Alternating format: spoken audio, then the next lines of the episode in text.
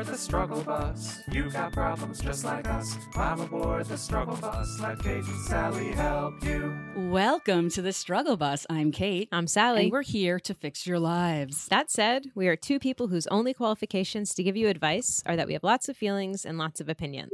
Neither of which are a substitute for professional guidance. What is going on? First of all, Catherine, your headphones are askew. Okay, yeah, because it's only the left ear that I'm hearing. So I'm taking the right ear off so Actually, I can hear you because these are noise canceling headphones. Oh, I don't need to. and uh, a little bit of a little bit of a trick for the Go VO on. world during auditions, you always take one headphone off. because Oh. you want to not be in your own head too much. Because when you hear yourself in good headphones, it's like, wow, that's my voice. But when you take one off, it brings you back in the audition room. And in fact, when I do all voiceover work, I have one headphone off, I never knew. even for the commercials. Yeah. The thing I was going to say until I looked up and noticed that your headphones were amazing on your head is that you said neither instead of neither. I did it on purpose, Sally. I'm learning from you, you. you made the choice. I don't made know the choice. I, I actually think it sounds better with neither. Neither. I do. But you yeah. say neither. I know. My I don't. New York accent comes out when I say neither. Is is that what it is? Is it a New York thing? yeah, I'm trying not to sound New Yorky. Do you say aunt or aunt? I say aunt. I say aunt. aunt. Mm. I say aunt, and it's been I've been made fun of for sounding like like it's like snobby. Like people are like, oh, aunt. oh, your aunt. and I'm like, wait, I thought aunt was the like down home, cool, no. grounded, real person way to say it. Well, someone's the- like ants are things that are in like houses with picnics. You're- I don't know what the Shut up, guys. person. Listen, I am. uh, so listen, if you want to tweet about uh, the the last conversation we just had, aunt versus aunt, you can tweet at us. Please weigh in. Sorry, sorry. Struggle Bus Pod at strugglebuspod. Uh, email us at strugglebuspodcast at gmail.com. You can go on our Instagram.com slash the Struggle Bus Pod. Sally has this setup. I can't explain it. I want to take a picture of your setup, which is taking pictures of us. Use the hashtag With struggle. remote. it's amazing. There's a little tiny remote. Okay, I'll, I'll get back to that in Okay, a we'll second. get back to it. Use the hashtag struggle StrugglePodBuds420 to find a struggle buddy. Go on to strugglebuspodcast.com. Tweet at Sally T, me at SBK Heller to join our super secret Facebook safe space group. Email us, strugglebuspodcast at gmail.com. And in the subject, say, please, can I join the group? And if you have a question, send a separate email with uh, the question, word question, I don't know, in the subject. Sure. Because we can't we can't read through and do two things at once. Mm-mm. And if you have a hard time getting in, or if you hear from us and you haven't gotten in the group yet, just email us again. We will get you in. Facebook is weird about that stuff. So, yeah, guys. Um, Sally has. Can you tell me what this is? This the setup. I'm going to take a picture of the setup. Okay. Go on. So here's the deal. I have to do a project for work, which I'm going to talk about shortly, and it requires me to be able to take pictures uh, with my the phone not i need my hands free is what i'm saying Right. so i ordered a tripod and it also comes with a bluetooth remote so i can take pictures remotely so here i am That's a selfie stick. On yeah a it's basically tripod. it's a selfie stick on a tripod with a remote the name of so that's selfie stick on a me tripod while with a remote. that the one thing about the handheld mic is that it's hard for me to type the episode ideas Ah, there it is. selfie so vamp for a second All right, so listen, guys. Here's the thing about selfie sticks. I did not realize how wonderful they are until I went to uh, Granada, Mhm. Spain, and my friend Lauren had one, and she's like, "Oh, but did you want to try to take a picture with the selfie stick?" And I was like, "I don't want to look like that person, but you know what? There's nothing wrong." With taking selfies, first of all, I love selfie culture. I love being able to see how I look and pose accordingly. And um, yeah, it brings the control back to you. It sure does. She could not get it out of my hands. I would not stop. That's incredible. My boyfriend's like, please. I was like, no, this is amazing. It's everything. It's it's a little bit. I got my girlfriend one the first Christmas we spent together, and it was like right around the time that selfie sticks were becoming known as like the absolute nerdiest thing that anyone could ever own and no one should ever have. Hashtag I love it. Yeah, and so I, but I didn't know that yet. So I got it for her, and she was like, "Cool, thanks," because she really likes taking selfies, and she takes, she's really good at them. She's like, she's definitely so mastered. good. She's really good at it. I was on your Facebook page last night for some reason. I was looking for something, Mhm. and um, I just saw your picture again that you took together that she'd taken. I see her arm out, or maybe one of them is yours too. She's Taken- a selfie artist. Any good selfie, it's definitely The one where you're taken it. looking at her and she's looking at the camera, like you you have this like love in your eyes. It's so yeah. Sweet. God, I miss her so much. Oh yes, she's still gone, guys. So listen, we're recording this on 9/11 because Yeah. we will never forget. Uh, I actually do want to say this so quick. I have a really tough time today. It's a rough anniversary. And uh, I always feel weird because with all the bullshit happening in the world, like there's tragedy every day, Mm-hmm. everywhere. So I always feel weird about, you know, feeling sad today. But then I saw something that a certain Jake Bolton, who is a, Mhm. uh, a fan of the show, and Mhm. also he's going to be on the next Tell the Bartender, but he posted something to the effect of, you know, he has a 9-11 memory even though he's british but he he came here and he loves new york and and uh, was reminded of some things and he said you know it's okay to be angry at the Mm. war that happened at the many wars that happened after and the things that our country is responsible for but it's also okay to feel sad today and i'm Mhm. like ugh because i've been i don't know it's rough it's just a really rough day the Yeah. memories are really hard it was a really rough Uh, day I was not in New York at the time. I had just moved out of New York and I was living in New Haven, but um but it is rough and it's it's also I think like looking at the next couple months with like Trump in you know in the in the running to be our president. I feel like that happening at the same time as 9/11 is happening and the same time as like all the other terrible things in the world are happening. It it's like an especially fraught day, I think. I'm riddled with anxiety. I, I might start crying right now. But listen, guys. More importantly, Yes. Sally, how's your week going? Okay, so I just want to say, um, I am doing a project for work uh, where I'm drinking butter coffee for a month. I almost spit out my water. there was almost another spit take. I have to time those better. I don't know what butter coffee is. That's fine. Many people don't. It's basically coffee that you blend. You brew the coffee. You blend it in a blender with butter and oil. This particular kind of oil. picture of my face. Hold on.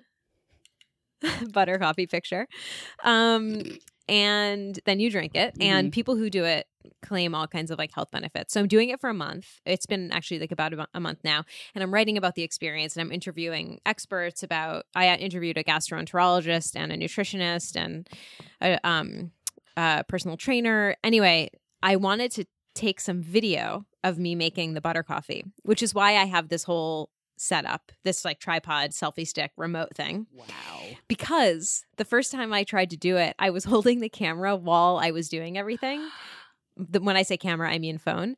So no, we all know. let me Listen, you guys, it's a camera that happens to make phone calls. Right, right, exactly. Let's be honest. Um, and I made this amazing video where I make the coffee and then I'm I pour it and and I'm I'm pouring it from the pitcher in the blender, and it just all whooshes out of the pitcher and spills everywhere. Like it, like a third of it goes into the mug, and then two thirds of it go in either side of the mug Why did it do that? because like a champ i the blender has a lid with a spout which allows for pouring without a huge mess i took it off I'm don't know so why Confused. not sure why Can I see this? yeah i'll play for you it's hilarious so that's that debacle is why I got this whole setup is because I made this video where you see a pitcher come into the frame and there's a coffee mug and you see the pitcher tip out and the coffee just go everywhere. It's hilarious. I think we should take a bonus video for people who listen. Mhm. We'll post it on something of me watching the video. I would so love it. You don't see the video yet. You see because I love those like when John Boyega saw the Star Wars trailer for the first time yeah. and they had that video of him. I love that. It's pretty funny. I I texted it to a couple people and they were like, well, I, I texted it to my boss just to be funny, and she was like, "You're fired." I was like, "That's totally fair," but it is very funny. And so I just wanted to say that uh, I've been watching it basically repeatedly all weekend and just laughing at myself, which is pretty great. Aw, aw. Uh, tell me about you. You guys, so later today, I am meeting with a Canadian doctor who is writing a book on empathy Okay. and why doctors or how doctors can have empathy or something like that. I didn't really listen, but basically, they found me a few months ago through Tell the Bartender. Okay. He, I think he thought my live show was a regular live show. And I was like, no, no, it's just this podcast. But um, you know, so he wanted to interview me. So his assistant interviewed me um about my history. And we got into some really two hours later, we were like still talking and it was a really fascinating conversation about, you know, how I kind of am an empath. Like I know how people Mhm. are feeling. I let energy that other people give wash over me. I definitely have to like watch out for that. Also how bartending is such a it's such a personal thing if you have your regular customers Mhm. and and all this stuff. And they started talking to me more, and I guess he wants to do a whole chapter about me or something. And I'm like, why not Whoa. the whole book? But um, so I am very, I do not like 9 11 as a day or anniversary. It's just really upsetting. I was here. There was like, yeah, it was just, it was awful. And uh, so I said, I don't want, and anyway, he's in town and he wanted to meet with me and take me out to a bar and chat about bartending. And I'm like, any other day of the week, fine, but not today. He's only in town today. So I said to his assistant, I said, listen, I don't like to travel on 9 11. I don't want to get outside of my neighborhood. And also, I work really hard. I'm very busy. This is Mhm. true. And I said, you know, taking time out of my day. And I learned this from a secret Facebook group I'm in, not ours, a different one. Okay. And the word emotional labor, Mhm. you should get paid for your emotional labor. So I Mhm. actually said that to his assistant. I was like, listen, these are my rates and they're high per hour. I said, you know, this person's going to be writing about me. That's great, but they're going to be making money off me too. I need to get paid for my emotional labor. And she goes, absolutely. And I told her my price. Next thing you know, he called because I wanted to speak to him too. I was like, and who is this person? I hadn't even Googled him. He's totally fine, you guys. He's wonderful. And I'd actually seen one of his TED Talks in Upworthy before. He's a really cool dude. And uh, he called. He's like, absolutely. We'll pay you. We'll only meet you for an hour. I chose the bar. It's in my neighborhood.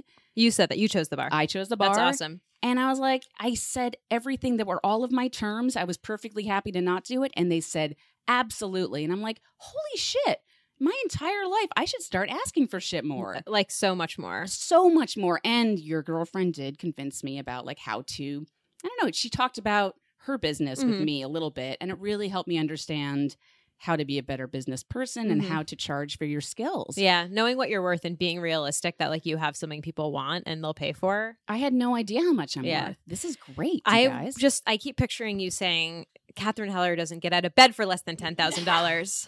It's true. So start saying that. I hope you charge ten thousand dollars. Uh, you know, how did you know?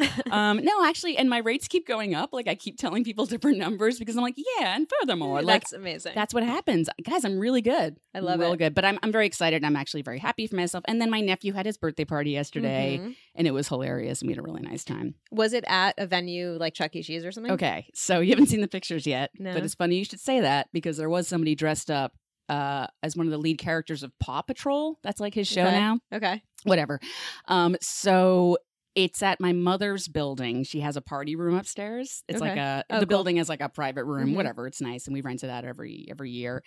You know, it's just a bunch of kids running around and It's um, adorable. How old did he turn? he five. Aw. He's five years old, and um, yeah, it was a good day. That sounds fun. Yeah, it was a good day. Today, I'm just gonna I'm doing this and then doing that thing, and then I'm gonna hide back home. Thank you for coming here. Oh no, this is my favorite thing to do. So this is my self care today. Okay, is okay, seeing cool, you. cool.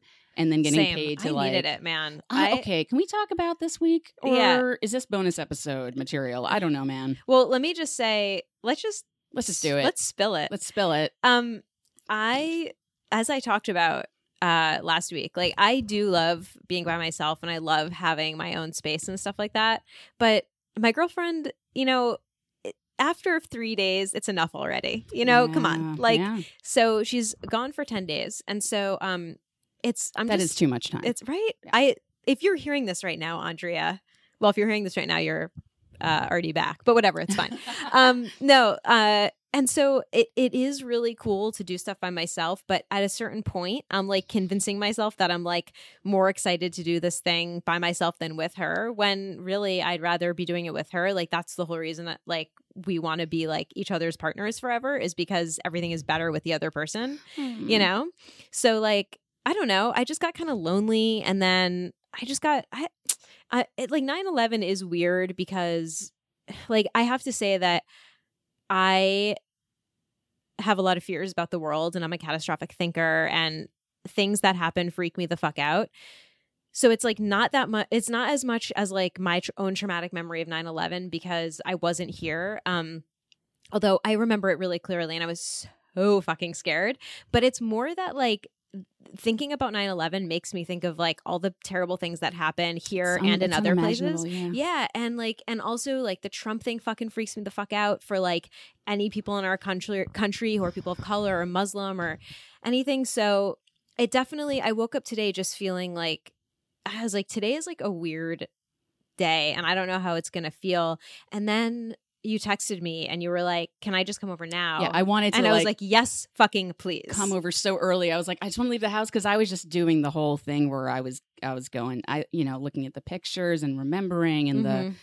it was just rough. So yesterday there was a block party uh, Mhm. at my uh, yo my uh, my street really does the block party right. I'm not even joking. I went to bed at like 10:30 and uh, what was that? Whoop, there it is. It's still blaring. I'm telling you, the kids are in bed. The adults are partying. I love it. It was great. But the block party is weird because there's like um they like to bring out the fire truck. So the kids are all like, I want to take a picture in the Okay. fire truck. I want to be a fire. And it's adorable and all my neighbors and whatever. And I look at the fire truck.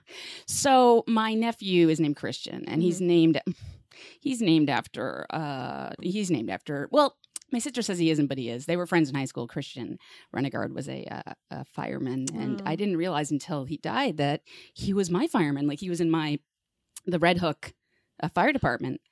So I saw his name on the fire truck that was outside our Oh, building God. yesterday, and it had just been Christian's birthday, and it was all this stuff. And I was like, ugh. And there's children in the fire truck. I took a picture from my sister, and then I sent it to her today, and she was like, it was just a lot of emotions, and um, you know, listen, it was it was just you know, and then also the thing that really affects me about 9-11 is um the rage America had at other Mhm. countries was also scary. Mm, And then, of course, scary. the years after, just never ending wars and back and forth. And it's just been a really rough time. Yeah. It's been 15 years of this fighting I and know. violence. And, you know, we live in a violent world, unfortunately. It's just, I, it's almost like you can't take a break from it. I know. I know. And I, especially, you know, I'm sorry, I'm just keep going no, on. no, Um, please, please. the Trump thing, it's upsetting. You know, and this week earlier, Sally and I were raging because rape culture and all these comedians came out with this video with like, hey, here's not to rape. Aren't we adorable? And it's like, shut the fuck up. Literally five guys in that video were problematic. Mhm. Um, so I it's hard. It's just a rough reminder of violence Mhm. and this, I'll say it, toxic masculinity. Mhm. And yeah, there's women who are angry too, who are like, yeah, kill him. And it's like everything about that day was just so sad, so Yeah. tragic and unnecessary. And every day. Yeah, I was recently remembering. I don't even know who we were. maybe maybe we were talking to our friends in Canada when we were there, but we were talking about how right after 9-11, there were these like huge American flags everywhere. People had like I because I was living in New Haven, which is a driving city, so there are a lot of cars, and like people had flags like on either side of their windshields. People were like um, people who had never had flags outside their homes had these huge flags, and all of a sudden there was just this like such intense nationalism and jingoism and xenophobia and it it's hard to remember that like i i don't know i mean i was like 22 i Mhm, guess yeah. when it happened and i don't really remember people being this aggressively chauvinistic about being an american before 9-11 Mm. maybe i just wasn't paying as close attention because i was like a lot younger but Sally, i remember Mad Men. Come on, they were always. that's that's a good point. They love their American flags. But like um I don't know, it just it just seems like our orientation towards the rest of the world um I think I guess we've always been sort of like hey we're better than you. That's why we're going to like assassinate your country's democratically Mm. elected leader or like we're better than you. That's why we're going to like come in and like fix your problems quote unquote. But like I just I feel like it's gotten more intense and also much more focused on um Muslims and on people of color basically Absolutely, You know? Abs- that's the thing. Is I mean, as as as sad and angry and nervous as I am, I'm like, I. It just must be so hard for so many people. Uh, everything that's going on right now is a really tough time. yeah It's a tough time. But seeing you, Sally, is literally like I was sitting at home looking at the clock, Same. and I was like, right, how Sally's up. yeah. I know she's up. We've been texting. Yeah. She's always 15 minutes early to my place. Yeah. Why don't I go 15 minutes early to her place? And of course, I was exactly on time because the trains on Yeah. Sunday, I forgot. They're like, A mess. we'll run when we want to. Yeah, you could have shown up at like 5:35 a.m. and you I- would have like found me at the kitchen table holding the mic. I was awake. By the way, guys, so speaking of, I mean, can we actually go into a thing we did? Yeah, or let's are do we, it. Because I, yeah, that was a, that was a lot. yeah. Um, a thing we did. So listen, it goes back to so last night my boyfriend is a bartender. He came home at five, and I woke up when he came home because we've been like all over each other lately. I love him so much. It's one of those things where we just were reminded again of how important we are to each other. And listen, relationships are hard, and you Mhm. do make compromises. But oh my god, my boyfriend is. I got up like a little dog last night when he came home. I was like, I want to cuddle with you. Also, you know, I was feeling nervous about the day. And so we ate food and we watched Animaniacs. And then I was like, oh my God, you're so adorable. Everything about you is so adorable. And then I went back to sleep. So I would have, I should have stayed up and been like, Sally, let's do this. but um, we did an impromptu date night. Mm. So I have been so stressed out about money and time, and I realized I had a really good month last month. I hit my goals. Nice. My clients are wonderful. I'm working my ass off, but it's good. Mhm. And my boyfriend's been stressed. School has started. Also, you know, always money, always these things. And I said, you know what? And then I end up getting paid more for a job than I'd asked for because the person's like, I just love you and want to give you money. And I was like, you know Whoa. what? This is like free money. Yeah. And I, I went home and I said, actually, no, I texted him. I was like, can I take you out tonight? I was like, I want to have fun. I don't want to worry about prices. I want to just like go out. But um, we went out and we got dressed up. I took him for a cocktail at my favorite little cocktail fancy bar. we each had like a well. per- he had a perfect martini. I had a gin martini. It was adorable. It comes with little old school martini glasses, the ones that are like the um, like um yeah, yes, exactly. I love yes, these. I'll say it. We went to Clover Club. It's was, nice I was place. actually going to ask you to tell me off mic, but okay, awesome. You I've never been love- there. My friend owns it. Actually, I've You heard good things. Love. Oh, really? place. It's it's it's exactly what you want it to be. The bartenders all like look like Gold Prospect does. You know, and they're Nice, they're all dressed up, but it takes like ten minutes to get your drink. But they make it like it's beautiful. Ooh. And um and then we went to there's this restaurant in our neighborhood. Listen, I live in uh, Brooklyn in a place that is still very, you know, mafia esque. There's social clubs that are private. And there's a restaurant, you can look this up called Marco Polo. Mm-hmm. It is owned I've by it, yeah. it is a wonderful historic. I'm not going to it, it's not owned by the mob, but people have talked about this place for years. Gotcha. It is old school. They have uh, they make their own pasta. They have this thing called the uh, fettuccine w- in the uh, cheese wheel, and they literally bring out this gigantic wheel of cheese. Oh my god. Scrape the cheese and then put the fettuccine fresh off the steaming thing into the cheese wheel in front of you. Whoa. Yeah, there's like a, a flame and a thing. It's like a whole presentation. It's like the Benihana of Italian. That's incredible. And we've always wanted to go there. And listen, the food's really good. It's not like the most amazing, but you go for the experience. It's just so old school. The owner used to sing opera every night. Like it's just right. And we went to Marco Polo. That sounds so great. And it was fun. And he got the cheese wheel, and you know, I got whatever it is I could eat. And um it was, and by that I mean, guys, I'm vegan, so heads up. Like some restaurants, I ate a little bit of cheese that night because I had to. Definitely paid for it the next Oh, day. Yeah, yeah. But I kind of wanted to just take him out and let him know how much I appreciate him. I mean, I do every day, but there's a reason we all work so hard, Mhm. especially in New York. It is so expensive to Mhm. live here. Every now and again, like it literally changed our relationship overnight. Oh, that's we awesome. have been so worried about things, and we said from now on, we will at least have a couple dates every few weeks or a month. We go to a place near us and play Scrabble every Sunday. Not Mhm. every Sunday, but some Sundays. And we're Yeah. like, yes, we need this. yeah. We need this time. You got to build that stuff in because I feel like when you're living with someone, if you don't build stuff in, it like never happens because you're Yep. like, eh, we see each other all the time. It's fine. It's different. It, you turn into roommates sometimes. Yeah. You got to remind yourself that you're not roommates just because it's New York and every apartment is small. Right. I love that you did like it's a a date. It's like a mid-century. You did you did like a Mad Men date. You like went out for a, a fancy cocktail and then you went to like an old school Italian place. But I paid. I love it. Yeah. Oh, that's true. Mhm. Yeah. Okay. Yeah. Wow. Lean in. well, it's actually on my on the person who gave me the extra money. Okay. That was nice. Thank you, that person. Thanks, uh, Mallory. I'll say it. cool. Name's Mallory. She's Love that lovely. name. Mallory, thank you. Um, I let me tell you about a thing I did, which I mentioned in our Facebook group. I went to sleep every single night for like the last week.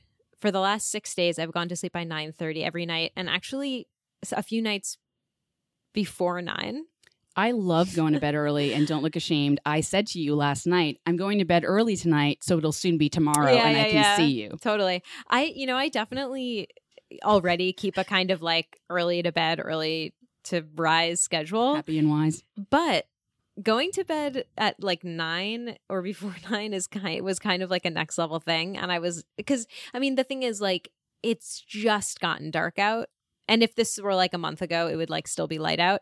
But uh it it it's awesome i feel really well rested but i it also has meant that i've been waking up at like 4.45 every day and if you start the day at 4.45 by the time 4 p.m comes you are it's like dinner Yeah, time Yeah. and then it's time to put on the old PJs and get into like bed that. and do it again. I dig that though. Um, so it's a really nice. I don't think I'd want to keep this exact schedule every day, but it's been really nice. Like now that's just me in the apartment to be like, you know what? You know what I do? I go to bed at eight forty-five. Uh, Let me tell you the best thing about the date night. We got home at 9:30. We were going to watch a movie. We went to bed It's so good. we just It's so passed out. I mean, he ended up getting up and doing some work because he's a night owl, but Yeah. I was in bed at nine thirty. So that's the one thing about New York that like never has like gelled with me is that people like to start their night at like eight o'clock or No. eight thirty. People are like, "Can you guys have dinner? Like, how's eight 30? And I'm like. Uh, an hour before I get into bed. That's how that's how eight thirty is. But like a week ago, I had friends in town and they suggested meeting up at five, which I was so psyched about because they had a very limited time in New York, so we wanted to like get as much time as we could. I was so psyched. We got together at five. We hung out with them until ten. That's like a sweet five hour hang, and Mhm. we were in bed by ten It Mhm. was like it's the only way to do it. Perfect. right? Yeah. Well, when I went to Granada, though, um, my friend, I, you know, she has young kids, and I was like, "Oh, if we get here at six, is it dinner time?" She's like, "Catherine, they don't do dinner till eleven here." I was like, "That's a joke." No, I mean 10, Oh 11. God. Yeah, they they are not joking about that schedule. that is brutal. It was rough. I, was would be I would be so hungry and so tired. I was kind of cranky. I was like, "But I want to go to bed now." yeah, I know, right? Oh man. Anyway, we we listen. Did we talk for about a half hour on awesome things? Yes. Are we going to get to you? Sure. maybe. Oh, We can I mean, make yes, this a long episode. It's true. We Maybe can. we'll add some more bird sounds. Make it a three hour long episode. Love it. I will do that.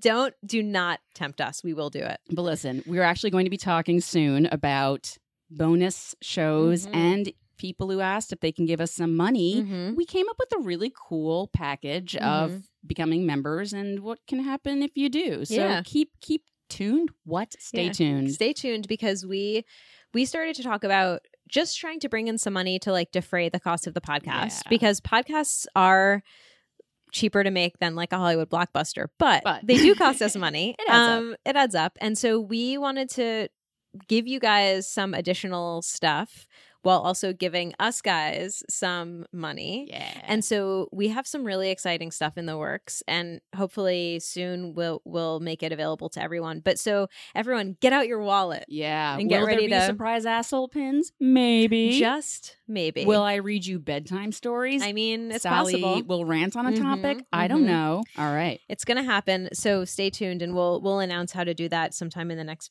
few episodes probably. Yeah, sure, whatever. Cool. We had a good it'll- meeting. It'll happen. All right, cool. So, uh, do you want me to read the first one, or Um do you want to read it? can you I do not mind. read the first one? This is from the person wants to be called Neville Longbottom. Mhm. By the way, the guy who played him in the movies, Yeah. so cute. Yeah, that is now I feel like that's called long bottoming because Yeah. he got really hot. He is. I didn't want to say. Yeah, he's very good looking. He's super. Although I, someone I work with recently did a post of where are they like where are the supporting cast like what do they look like now Yeah. supporting cast of Harry Potter a lot of them got really hot yeah. not just Neville By the way, speaking of hot, I can't believe I didn't talk about two seconds, you guys. Real quick story. I was at an audition and I met the guy who played Daredevil's dad on the Netflix show, and I freaked out a little bit. Took a photo with him. I go home. I'm walking down the street to my apartment, and I, I lock eyes with a very good looking. Very familiar man. Mhm. Now I'm really high off the. Oh my god! I met Daredevil's dad. Like, how Mhm. can this day get any better? Keegan Michael Key was filming outside, and it was him. that's so cool And I walked right by and I knew not to say anything because I was like, I'm not going to. I mean, he's, but I mean, you know, he kind of smiled like, yep, it's me. And I was like, oh my God. And a guy got on the phone and I was like, Alex, you have to get out here right now. It's him, Keegan Michael Key. And he's like, oh my God. And uh, I did say, oh my God, he's so good looking. And then I felt bad. My boyfriend's like, no, he's a very good looking man. very good looking I felt weird. Like I was talking to him like he was my uh, girlfriend. I was like, oh my God, he's so hot. I was like, but you know, and he's like, no, you can say it. I mean you know what are you going Oh. to deny that he's a hot man And then he was like walking behind me, and then he starts laughing, and I was like, "Oh my god, that's his laugh!" I was like, "Alex, that's his laugh," and he's like, "No, I know. It's it's. Please come home. That's weird." Um, what what do you think he was filming do you know it was a movie or something. Okay. I, I they had the name of it, but I, I there's always trucks and stuff. They film the Americans every Yeah. other day outside. Uh, it- they film a lot of stuff in my neighborhood, so I was like, "Oh, just another day." oh my god, it's my him. God. that's a really good sighting I wish I said hi. It's like a mid-level. I, I feel like the mid-level celebrity settings are always better than like this because like you see a super famous person, they don't even seem like a real human. So it's like you whatever. he's mid level? Because to me, see, I have my own list in my head of like Dave Foley. That's someone I would freak out over. but Do you know what I mean? But I think like yeah, but I feel like a lot of people. I I feel like to us, this is like the height of celebrity, but to like mainstream America, it's like sorry who? Here's how bad this is. The woman next to him, who is clearly shooting with him, I think might have been Sandra Bullock. and I didn't care. Didn't even register. Didn't even register. I was amazing. like, oh, she looks familiar. Oh my god. Oh my Uh, god. speaking of yeah, and she's clearly a list, yeah. and he's you know unfortunately not. Yeah. I don't know. He seems like he's doing well though for himself, so it's fine. I guess we'll get to some listener questions, you All guys. I just I just really wanted to talk about that. It was a great day, guys. It was a great Uh, day. no, it's a good one. It's a really good sighting. All right. So this is Neville Longbottom. Hi, Kate and Sally. I've been thinking about writing for a while because there's something I wanted to ask advice about, and I decided to do it when I heard your 61st episode because I now also want to include a big old thank you to Catherine for articulating something I felt for a long time about a specific type of mansplainer, which she did amazingly in the cartoon she posted about the guy who thinks it's his responsibility to, quote, push the conversation in a necessary direction. The dude who sees his own conclusion and complicated thought process as a blessing that he would mercifully bestow upon the world of mm-hmm. sheep that he was sent to enlighten. Can you tell my blood boils when I think of people who do this? Thank you, Neville. Anyhow, loved the cartoon, loved how you read it out on the podcast.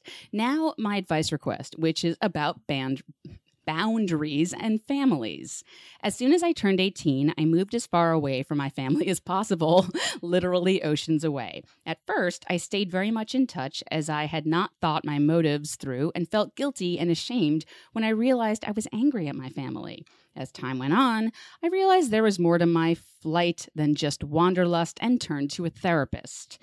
After about a year of therapy, I came to the conclusion that my only sibling has been a constant toxic presence in my life, which has led me to alienate my whole family. My sibling is a manipulator and extremely self centered. There was also one instance of sexual abuse by my sibling when we were both children. They are three years older than me. I've come to as much healing as I can this point in my life. I do realize I need more therapy, and my relationship with my sibling stays something I need to process. It's nasty and complicated and confusing because the sexual abuse could almost be considered childhood curiosity on their part, but that doesn't mean I did not experience trauma. And their consistently manipulative and abusive behavior cannot be excused simply because it started in my childhood. This was a hard realization, but a useful one that led to a therapy session with my parents. After more therapy, I came to realize I had alienated my parents as well as my sibling. I talked about that with my mother, and she was surprisingly understanding because up until then, she had been really protective of my sibling and also very blindsided by their manipulations. They tended to hog my parents and keep me at bay. I realize this is extremely hard for my parents as they have both my siblings and my interest at heart. Me speaking more about this has been heartbreaking for my mom, though she has been understanding and trying very hard to be supportive of me setting boundaries with my sibling. She told me recently that she understood if I didn't want to spend time with my sibling, which was life changing. I do think this might be where I stand on the boundaries I'm trying to set. I recently moved back to the continent my parents are on. Still far, but we are now more accessible to each other.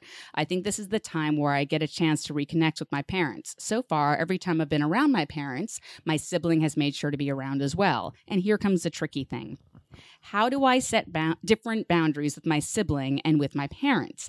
I've alienated myself from my whole family, and it is really hard to come back to my parents while trying not to be around my sibling. Do I tell my parents again clearly that I do not want a relationship to my sibling? Knowing it breaks their hearts to hear it? Or do I just try to sneak around and avoid contact with them? P.S. I'm not good with boundaries to start with. This is a hard thing to do with intention. I'll take any advice you got. Much love, and thanks for keeping me company on the struggle bus, Neville. And Neville added three little bus emojis. Very cute. So cute. Uh, Sally, Okay. that's a lot.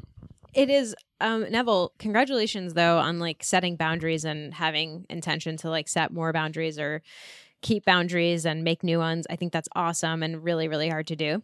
Um I think I think that sometimes when you tell people some something intense like you tell your parents like I can't be around my sibling I think sometimes you end up having to tell them more than once, which isn't fair. It's like completely unjust. But I think like part partially it's because I think it's like hard for parents to process that this might be like that their kids might not get along or one kid hurt the other kid. Um, and it forces them to like grapple with what they did or didn't do to contribute to your hurt. And so I think that like kind of prevents things from like really, really sinking in sometimes. Um, and I think like I think all of us also do this thing where maybe someone says a thing that they don't like or that they wish would stop.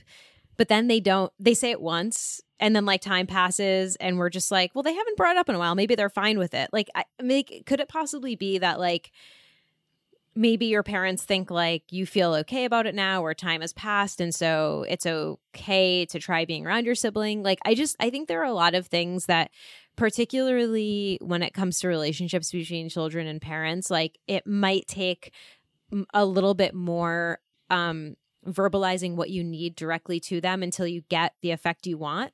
Um and i think that your it sounds like your mom has already shown that she's really understanding of your needs even though it as you said breaks her heart. Um so i would i would try talking to them about it again. And i think like i i like don't think that kids i'm a firm believer in kids not needing to take care of their parents' feelings around a thing that involves their kids. Like, Mm. I think, like, I mean, I, I don't think you should go out of your way to like make it sting or like turn the knife, but like, I, I think that like your parents will just have to sit with their feelings around you not wanting to be in touch with your sibling. And like, that's their job as parents, that's their job as adults. And if they feel sad or disappointed, like they can work those feelings out. I don't think that them potentially having those feelings are enough of a reason for you to do something that makes you feel really uncomfortable and bad or triggered. So I would uh in as you know, in as kind a way as you can, try talking about it again. Well, Catherine, said. what do you think? Well, absolutely everything you said, and also, you know, the the saying, "the squeaky wheel gets the grease," right? So it sounds like your sibling's been the squeaky wheel for life, and it's possible that your parents literally did not know that you too were having problems. Like Mhm. they seem to, if the person, the sibling is hogging your parents' attention, it's possible they know that your sibling's been problematic or is a handful or something. And I guess, yeah, you have to advocate for yourself because it doesn't mean they're bad parents. You know, I mean, no one's perfect, but it's possible they really didn't know that you're hurting. Like you have to, and I completely agree with Sally. It it feels weird to have to say it, Mhm. but once you learn that not everyone's psychic, not everyone, you know, Mhm. knows what's going on, it is a hard thing for a parent to hear, but it sounds like your mom at least is very open to this discussion. And as much as she would like for it to go away and feel like a failure as a parent, because I I've heard this from my mother when my sister and I had a, a very rough rough couple uh, months.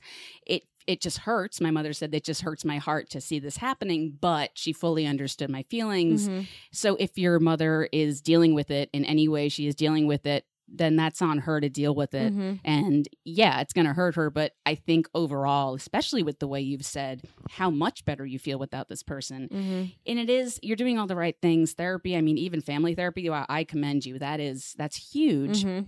And you don't always have to not be in touch with this person. It's a really weird feeling, but I'll tell you right now, it sounds like you know it's good for you. Mhm. Your parents have to come around at some point. Um, they will, but it's not your job to change their minds, but it is your job to remind them of what you need. Yeah. Unfortunately, I, I I wish my mother knew all these things about certain things, but she's done so much. Like there are certain things that parents need to hear. Mhm. It sucks, but you know, I think it's also hard when there's a sibling who is manipulative or toxic or just you know emotionally abusive because they do suck all of the air out of the room. They are the focus of everyone's attention and it's because oftentimes I think that happens because parents are trying to like practice harm reduction Yeah. like because a kid is like being such a handful that they need to be tended to constantly but the thing that sucks is that it means that like anything that's not that kid doesn't get tended to which Yep. feels really shitty um so i really um i mean i relate like i, I have a sibling i don't talk to um and it's it's a really hard dynamic. And i know that like i know my parents it bums them out when there's any discord between me and my siblings. And but like i think also parents i don't know in a, in a perfect world or in an ideal world like they didn't go into becoming parents being like we're doing this on the condition that everything always goes perfectly all the time. And if it doesn't we'll be heartbroken forever. I think like you go into parenthood knowing that like it's a total uh, roll of the dice. So, and your parents sound really, at least your mom, you didn't mention your dad. Your mom seems really, I mean, the fact that you got her to go to family therapy and that she's been understanding is incredible. And I think like, like one other way to think about it, like I, I think about this sometimes, like when I feel like I need something from a person or I need something in a relationship, I try to calculate. I might have already said this before in the podcast, but I try Mm. to calculate the like intensity of my need on a scale of one to 10. And then I try to calculate how much they would be hurt on a scale of one to 10. And if my need, like, for example, in your case, like if your need to not be around your sibling is at like a nine and your you would estimate your mother's potential heartbreak at like a five i feel like you should definitely say something again. Um on the other hand if you needed something that was really minor and you were like oh it's like a three but it would hurt your mom's feeling and feeling to the point where it would be like a nine then then then that's a thing that you would just like suck it up and deal with it. But it does not sound like that's the case. It seems like for your mental health you need to not be around your siblings. So i would keep pursuing that And as far as not being good with boundaries to start with, uh, huge, you know, congratulations to anyone who is because Yeah, I, unfortunately, you got to learn it. It's Mhm. really weird. It's something that I've only learned about recently. Mhm. I didn't realize I was doing it when I was a kid, but I, now that I know more about it, I feel like I'm getting better at it. And Mhm. actually, now I kind of enjoy setting boundaries. I feel more powerful Mhm. about what I want and really having a conversation with myself of Yeah. what I need. So it's it's a weird feeling, but I guarantee you it's going to get easier. yeah Just keep doing it, and um, yeah, you really you know the answer is that you cannot be around your sibling, and I think your parents, no matter what, will learn to honor that. You may have to remind them. I mean, they might, but they also might not. they I mean, might not too. They, they might not ever, in which case you'll learn how to take care of yourself around it. But I, it sounds like you don't totally know yet because your circumstances have changed. Like now you're around them more. Yeah. Um, but yeah, boundary setting should be taught in school. Why aren't we taught that? Why do we have what's a stupid class we don't need? Math. Why do we have Mm. math so true. when we could have like boundary setting 101? Yeah, I mean, also like it's the same thing with consent culture Mhm. and like Right. you know how we teach our kids. I get really uncomfortable at the birthday party, and I've heard this before when it's like, okay, give grandma a kiss now. Now give everyone a kiss. It's like kids, if they don't want to kiss you goodbye, they shouldn't ever be forced to hug you or kiss I you. could not like if that was your presidential platform, I would vote for you. I I'm I'm so here for that. I hate it. Some relatives I didn't get a good vibe from, and I didn't want to hug and or kiss them. I shouldn't have been forced to do that. No, it's a I- weird thing we teach our Yeah. kids. my my parents never made me do that, thank God. But like I I'm jealous. and I mean that yeah, but but in times when like an adult just comes for you because like they they think that that's like the proper thing to do. I just was like, "Can you get your face away from my face? I don't know you." I have been doing this when I babysit and stuff. And if they ever say, okay, say goodbye to Catherine, I always go, you know what? You don't have to. I'll see you around. High five if you want. Hug. I don't care. And then, right? like, sometimes they'll hug me. Sometimes they'll high five. Sometimes they'll wave and walk away. I'm not going to take it personally because a child doesn't want to touch me. Right. That's weird. I know. I I'm with you. Sorry, guys. Anyway, point being, boundaries. Am I right? Boundaries are amazing. Ah, good stuff. Okay. So, um, yeah, I think that that helped. I think right? that covers it. Um, Neville, keep us posted. Excuse me Thank you for the compliment. And, and for guys. Uh, well, yeah, while you make those notes about uh, potential episode titles, yes. Um, I just want to remind you that the cartoon, I probably should post it somewhere. I'll post Mm. the cartoon on on the struggle bus podcast.com. Cool. Um, just because I did make a, a cartoon about, I was alluding to rape culture and talking about how people on the internet, especially Facebook, when you're like, oh, yeah, this thing happened to me. And then a guy's like, well, actually. And it's like, Wait, ugh. you made that cartoon? I did. The one with the text that's getting Yeah. smaller. Oh my god, I made it.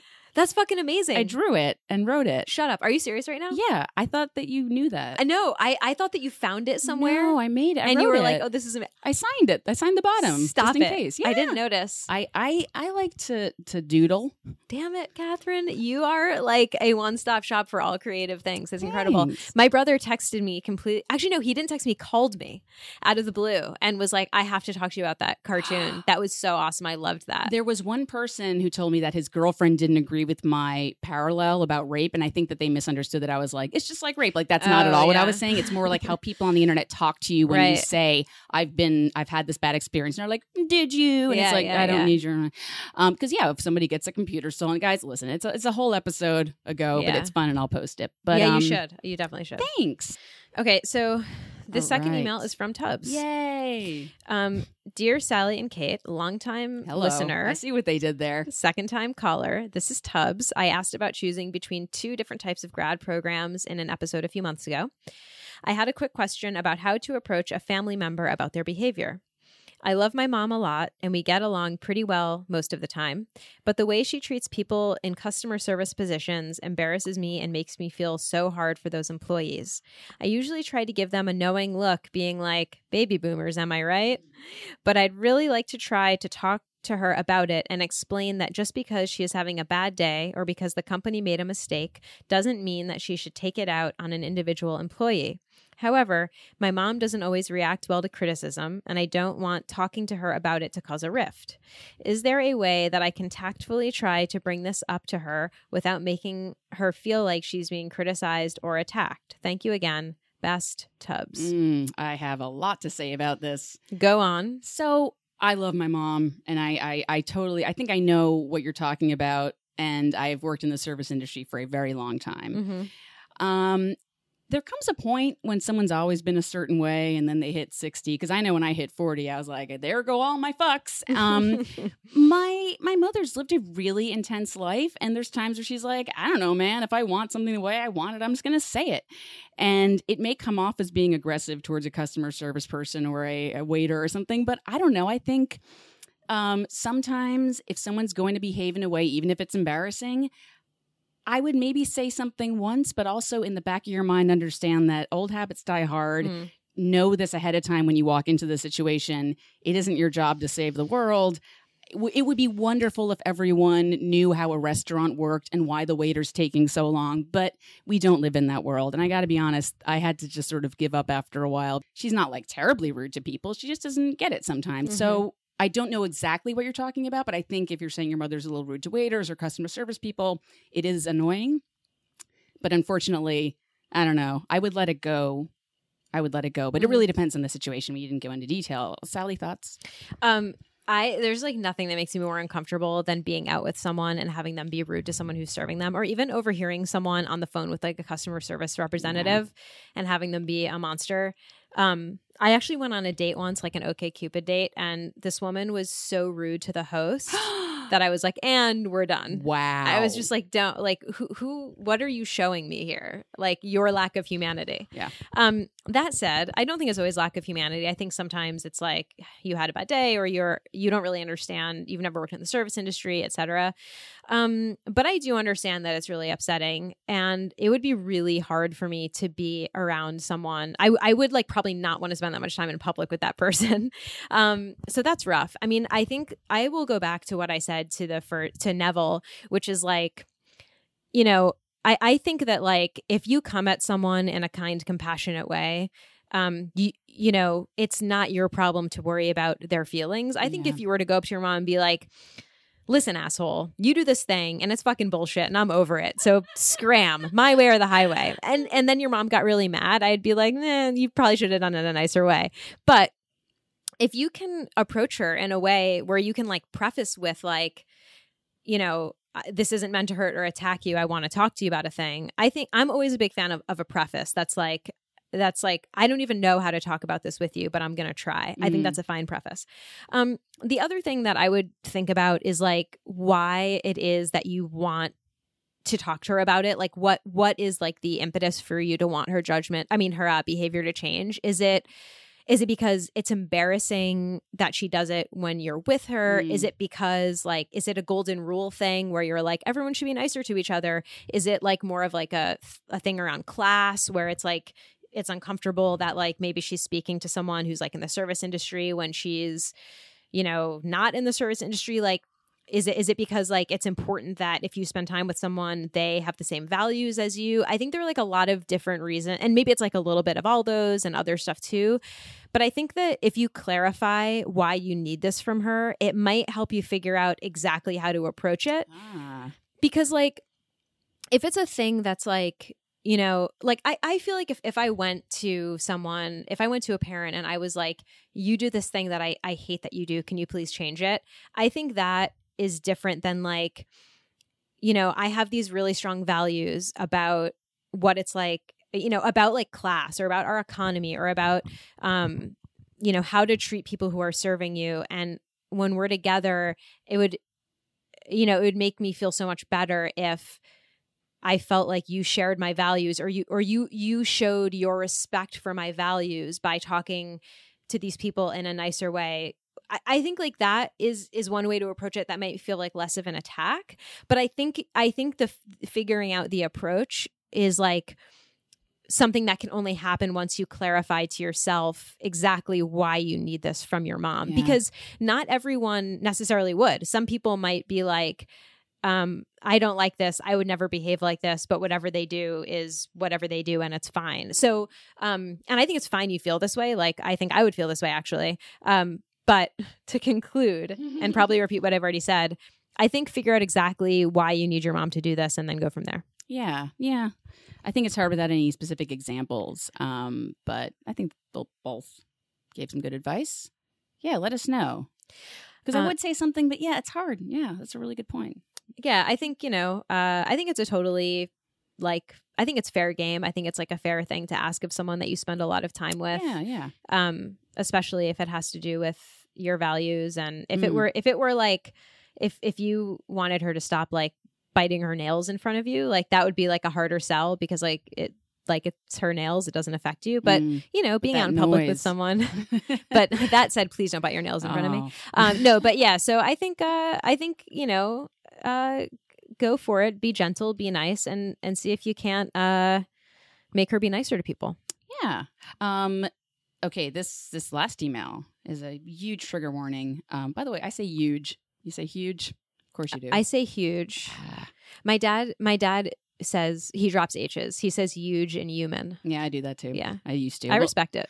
I get in a lot of trouble for doing that at auditions. They're like, "Yeah, you can't you can't do that." I'm like, "I know." You oh the h you have to say. I Isn't mean- it like I guess yeah I guess they don't want you to sound like you have like a Listen, regional is it thing. humana or humana? Who knows? Who can say? Who can say? Who can say? Who can say? Um, so trigger warning: rape, being sexually aroused by rape, sexual violence, child molestation, sexual assault, coercion, and abuse. So this is a hard letter to hear, and and and I just want to throw that out there. You know, maybe stop listening now if it's gonna be upsetting. Yeah. Um, but yeah, okay. I'm very interested in talking about this. Um, oh, name.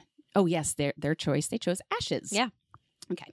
Hi, guys. I just recently found your podcast and I love it.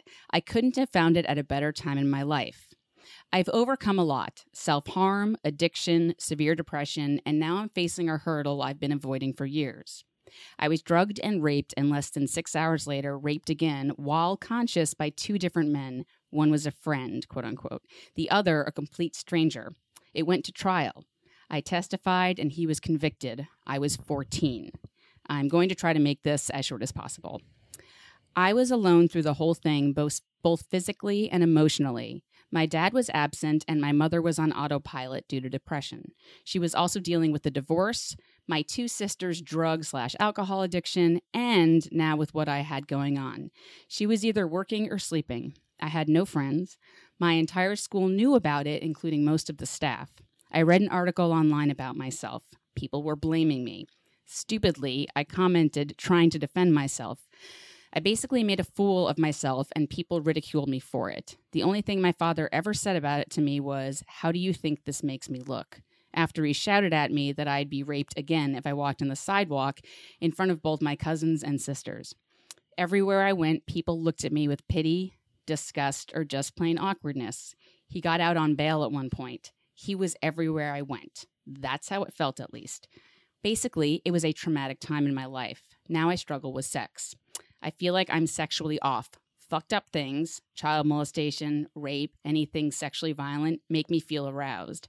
I don't enjoy it or want it. I don't find children sexually appealing and would never ever do that to a child ever. And for some fucked up reason, it makes me aroused. I can't help it, and it's so disgusting. My first relationship was very sexual. All the time, every day. I felt like the only reason he wanted me at his house was so he could have sex with me when he wanted. At that time, I was too insecure and naive to say anything. I didn't even know it was super unhealthy. And now I'm in a relationship again. My boyfriend treats me very well when he wants.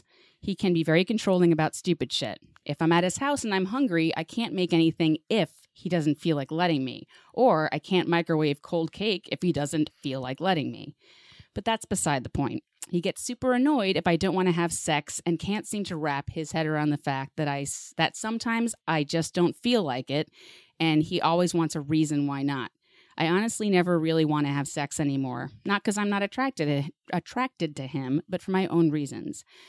But I have sex with him anyway sometimes even if I'm screaming no in my head. And when he's drunk, he gets super aggressive about sex and sometimes tries to do things after I say no, but I don't let him. If I just went with it, he could definitely do it even if I'd said no. He wants to do anal, and I don't want to. Last time he tried it, I, of course, said no. He tried anyway, very aggressively, but I didn't let him. He got mad and kept saying, Why not? Why not? I started crying. I was pretty drunk too, so my emotions just fell out. That pissed him off. And we talked about anal the other day, and I said we are never going to do it. And he said, That's stupid. I don't know why you would even say that. I was stunned. I feel like this is making my relationship with sex even more fucked up. How do I explain to him the way I feel about this, or should I even try? How do I begin to rebuild my relationship with sex where it's healthy, to where it's healthy? How do I get over the hurt I experienced as a teenager? I'm hurting a lot over these things and really want to be able to be at peace with them. Thanks, Ashes. Hey, Ashes. Thank you for telling us your story and sharing this with us. Um, I think you I think the first thing I would say is like, I don't think that you're fucked up and your feelings about. You said you th- feel like you're sexually off, and you, you know, there are these fucked up things, quote unquote, that make you feel aroused. I think that like you are, you experienced like intense fucking trauma and violation of your boundaries, and now your brain is trying to make sense of all of that. Um, so I don't think you're fucked up. I think that you really really need to like process and heal from start to heal from everything that's happened to you. I think the first thing is if you're not in therapy i think you, you really need someone who has expertise particularly in rape and sexual trauma to help you with this. Um and i mean we're going to talk about uh, everything but the other thing i would say is like basically everything you described about your boyfriend sounds so it sounds abusive. It's I, you know I'm trying to I was trying to phrase it in a way that I think it's I, I worry about saying things strongly because I, I'm afraid that it's going to be like a turn off to the to the person who's listening and be like, no, it's not abuse. Like I'm not going to take your advice. But I don't actually know how to talk about this um, without calling it abuse. Everything from like not letting you eat when you want to, to being aggressive about sex, to coercing you into having sex. I mean, none of that is okay behavior. And I think that I am not an expert. I'm not a professional, but I I I when I was in grad school, I did an internship at a place that um, worked with kids who had been sexually abused and um, yeah, had experienced sexual abuse. And one thing that I learned was that when you experience sexual abuse at a young age, it can really it can be the first way that you learn about sex and you learn about your sexuality and you you learn about boundaries basically by having them violated. Um and you know being raped at 14 that's like an incredibly formative time for anyone figuring out their, sex- their sexuality. So honestly like the fact that you're with someone who does not respect your boundaries at all any of your boundaries like that that checks out to me like that math you know? Um so anyway, I'm going to stop. Catherine, you do you want to jump in? Oh, I, I, mean, yeah, obviously. So yeah, first of all, Ashes, thanks for writing in. You've been through some really horrible things, let alone the rape, the trial, right? The what happens when rapes actually do go to trial and the guy actually gets convicted. We all know how rare that is. It's it's humiliating to be in the public and have people know things about you that are just intimate and private and horrific. It's just yeah, yeah, we we are not doing a good job in this world about a lot of things. So I really do want to address quickly the whole thing about your fantasies. I did talk to a professional about this because I what I I had read some things. I have some experience in like hearing this stuff and feeling it the same as well. Um, but I I just wanted to be extra cautious with this subject mm-hmm. matter because it's very upsetting to to hear how you know Uh, so I'm going to say this, especially with victims of trauma, especially at such a young age. Everything you're feeling is normal. You know you're not going to touch kids. Your fantasies are your fantasies, and honestly, it's your brain's way. And this, these are some theories, but people have found that overall, it's your it's your way of handling the trauma and taking care of you. So you are not you are not fucked up. You are not um, nothing's wrong with you. In fact, you are quite literally, your body is taking care of you. You, your brain is taking care of you. This is a hundred thousand percent normal. I cannot stress that enough. Again, it's totally different, and you already know you're not going to hurt kids. You know that. You made that very clear. So, yes, uh, as someone who has, I did not have nearly the abusive experience as you, but I did have my boundaries and my sexuality, you know, challenged. What is that a thing? Challenged? I don't know. So, you know, I was molested briefly at age eight. And I did find myself the reason that people started asking questions was because I was doing things with dolls in front of mm-hmm. people and I was having fantasies about myself and and being, you know, forced and all these things. And I have had sort of rape fantasies. I don't really talk about this often, but I, I also do talk about it in therapy. And I have learned myself that this is your way of taking control mm. of the situation. It is 100% normal. So that said, I really, really, really want you to see a therapist because you're everything Sally said about your boyfriend, I I too I'm like that is abusive. I don't think a conversation is going to change anything, but I don't want you to feel hopeless. I want you to understand something. If you start talking to a therapist about your relationships and also the way in which you might be replaying things that you were taught, you know, you are you know, still living out the relationship structure that you were taught, right? And it's harmful, and you clearly know that you're upset with it. A therapist, a talk therapist, not a psychiatrist, not not medication. I want you to talk and you know really see someone if you can, because you have a lot of stuff to unpack and move forward with. And the best way to move forward is with someone who can really help you take the next steps. You don't have to do this alone. I don't know what your relationship is with your family. It sounds like it's rough you know you you will be i just really want you to talk to somebody because you will continue to repeat the patterns in general like you know people who have been with abusers tend to find more abusers it's just the way it's just what you've been taught it's not your fault you know you shouldn't feel ashamed um but I, I i don't feel comfortable if if you don't start talking about this with someone who is a professional who can help mm-hmm. you so that you can you know maybe it is a conversation with your boyfriend but either way I, I just, it pains me to even just hear how hurt you are every day by this person who is, in effect, and you know, don't feel like it's your fault. Like it's just, this is what you, you tend to gravitate to with your history. It's totally not your fault, but you can get out of this. Mm-hmm. You can get out of this. You don't have to be abused every day. Mm-hmm. And you are, you're being abused every day.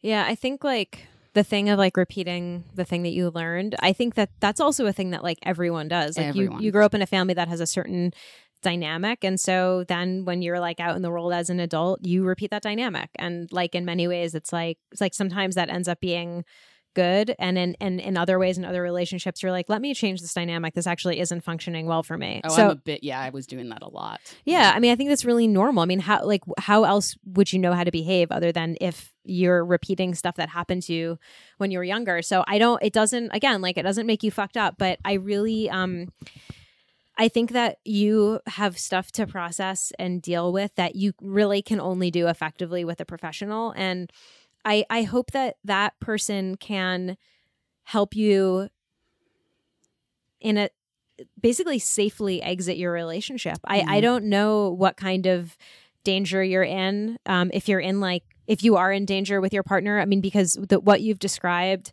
I don't know if this person would be amenable to you ending the relationship. Um, and so I don't want to, you know, I don't think neither Kat, neither Catherine nor I want to give the advice of like break up with him right now because mm-hmm. if if that would make you even less safe, um, it's really not our advice to give. But I, there are so many resources out there in terms of like professionals and community health centers and hotlines that you can start to access to figure out how to extricate yourself from this one situation and then also start to process everything that you're going through. And processing things that you're going through is things that like all people I think have to do and should do. It just so happens that the stuff that you need to work through and and figure out is honestly, it's like a uh, trauma that is not every single person has experienced. Yeah. If you want, I mean, I, I hate giving out names of organizations in case they're problematic, but I've never had any, I've never heard anything terrible about rainn.org. Um, Mhm. it's very, it's called the, uh, I forget what the acronym stands for,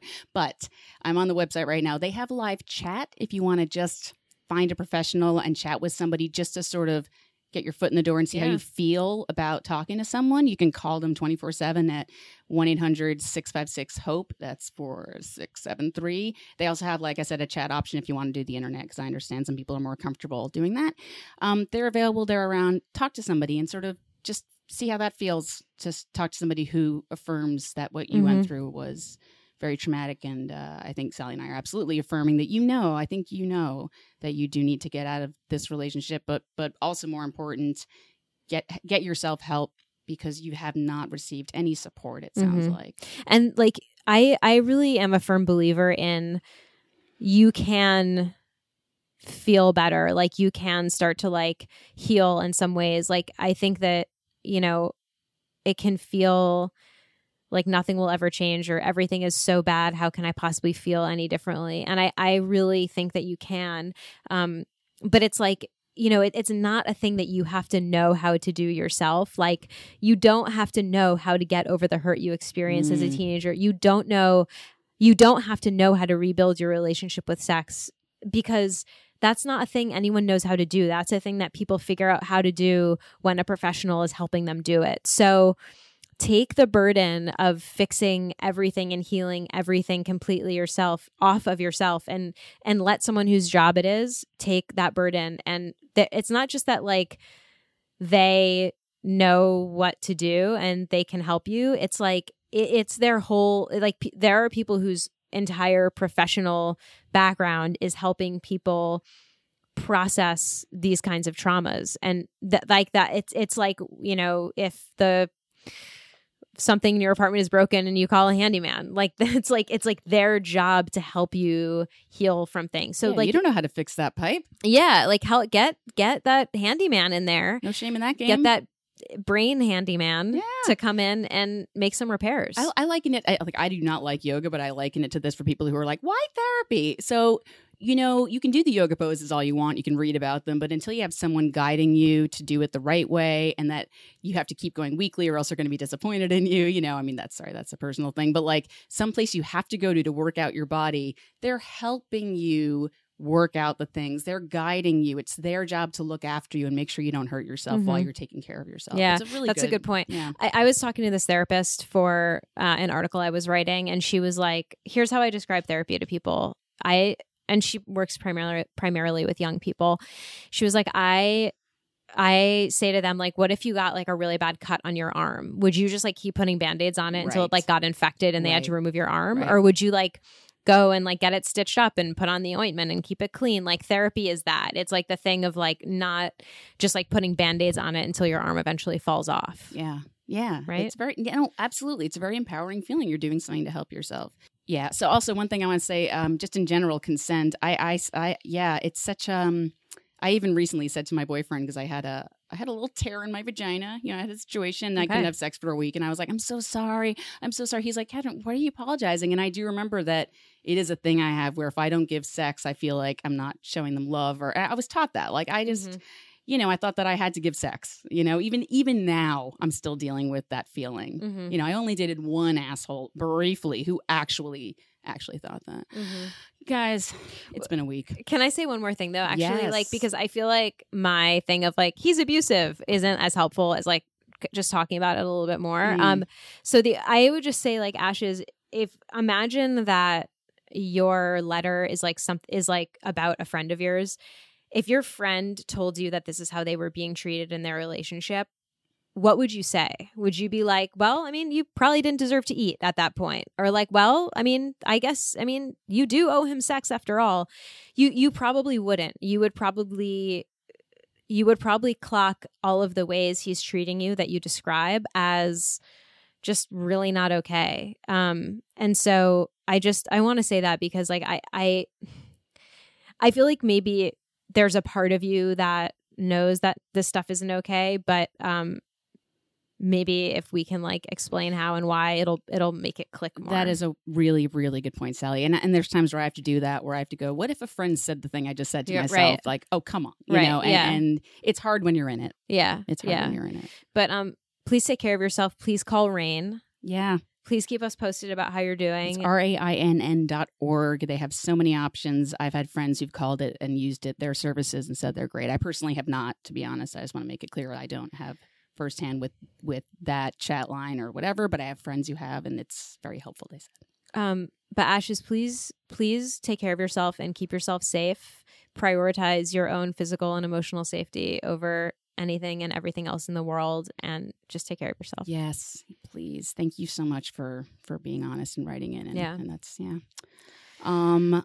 All right. Wow. we did a long episode because we had a lot to talk about. We did. And How I'm long's it been? with that. It's been one thirteen so far. I might Love have cut a few things out, but whatever. I'm into it. Yeah. Listen. So, uh, if you want to tweet at us at Struggle Bus Pod, go on to Instagram.com slash the Struggle Bus Pod to see these photos you've been taking. I'm I so guess. This is very exciting.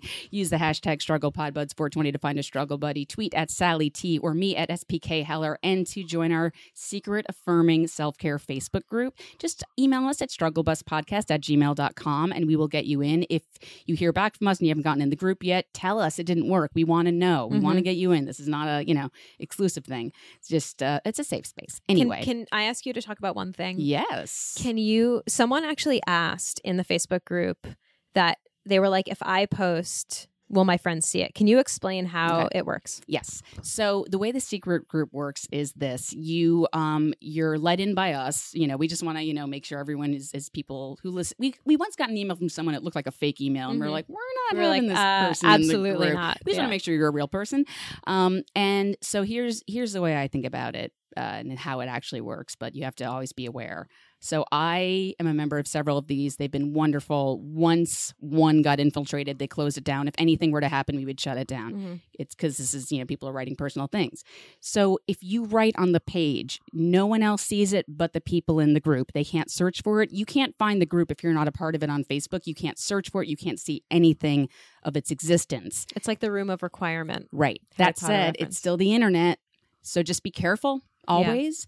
And the third thing i'll say is this one time and this has happened a few times actually i thought i'd posted in the group i was in you just quadruple check that you're posting in Yeah. the group you're in. It, you know, that's it. So if you are going to write something very personal, serious, or about a friend, yes, it is a safe space. Right. But a secret. It's, secret. It's secret. but you know, I think when when you said it is the internet, what you mean is like if if you like leave yourself logged in and someone uses your computer or you like or someone or you take a screenshot and it's saved somewhere, like we can't protect you ever, ever, ever, ever from things you say being divulged. Yeah. But the group itself is totally secret. Yes, yes, exactly. And and your friends cannot search it and they can't see it. So if you want to say, "Oh, my best friend's being such a meanie today," that's okay. That's that's safe. But again, you know, whatever. Yeah. So um, yeah. So the email address again is strugglebuspodcast at gmail.com. Give us questions. We're blowing through them. Yeah, stop. You guys, look, now it's not even a joke. I know I've made all these jokes. I'm like, hey guys, you're so great. Stop solving each other's problems. I'm not even joking anymore. Stop it. Stop solving each other's problems. Write to us, please. I know on the Facebook group uh, to, to clarify, there are a lot of people who are saying, "Hey, instead of writing in the show, I'm going to write it right here," which is great.